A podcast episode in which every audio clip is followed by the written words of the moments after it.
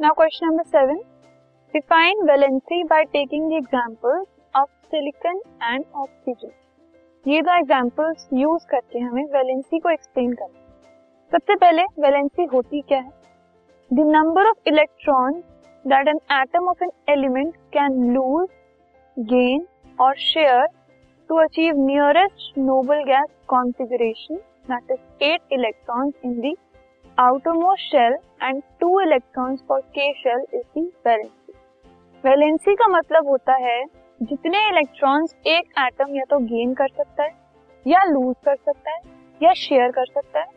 Noble gas configuration पाने के लिए मतलब मैक्सिमम एट इलेक्ट्रॉन्स अपनी जो आउटर मोस्ट शेल है उसमें लाने के लिए अगर वो के शेल नहीं है तो।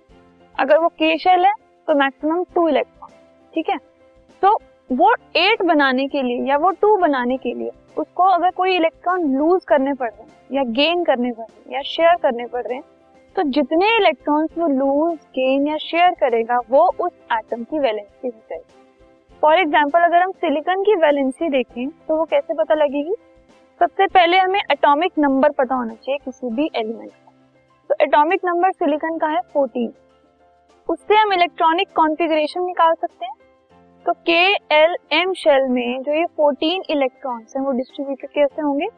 टू होंगे के शेल में एट एल शेल में और एम शेल में फोर तो इसकी जो आउटर मोस्ट शेल है, उसमें एम शेल में इलेक्ट्रॉन्स हैं फोर ठीक है?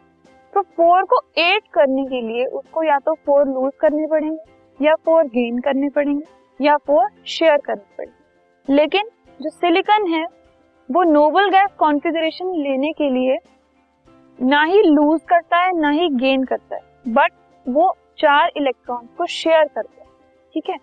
जो चार इलेक्ट्रॉन जो है शेयर कर रहा है तो इसकी वजह से इसकी वैलेंसी हो गई फोर ठीक है?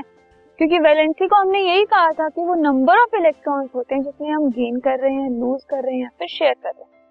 तो silicon is sharing four electrons तो इसलिए उसकी वैलेंसी हो गई four similarly if you talk about valency of oxygen तो उसका एटॉमिक नंबर होता है एट ठीक है? तो इलेक्ट्रॉनिक कॉन्फ़िगरेशन के और एल शेल में होगी इसकी टू एंड सिक्स ठीक है? तो आउटर मोस्ट शेल है इसकी एल शेल और इसमें इलेक्ट्रॉन है सिक्स सिक्स को एट करने के लिए या तो वो सिक्स के सिक्स लूज कर दे या वो टू गेन कर ले सिक्स लूज करना मुश्किल है रादर देन गेनिंग टू ठीक है? तो नोबल गैस कॉन्फ़िगरेशन पाने के लिए ऑक्सीजन दो इलेक्ट्रॉन को गेन कर लेगा rather than losing six six को लूज करना और टू को गेन गेन करना। इन दोनों में से टू को गेन करना ज़्यादा आसान है। तो इसलिए ऑक्सीजन की जो वैलेंसी है वो है टू क्योंकि वो दो इलेक्ट्रॉन जो है उनको गेन कर रहा है। नोबल गैस कॉन्फ़िगरेशन पाने के लिए आउटर मोस्ट शेल में टोटल एट इलेक्ट्रॉन्स करने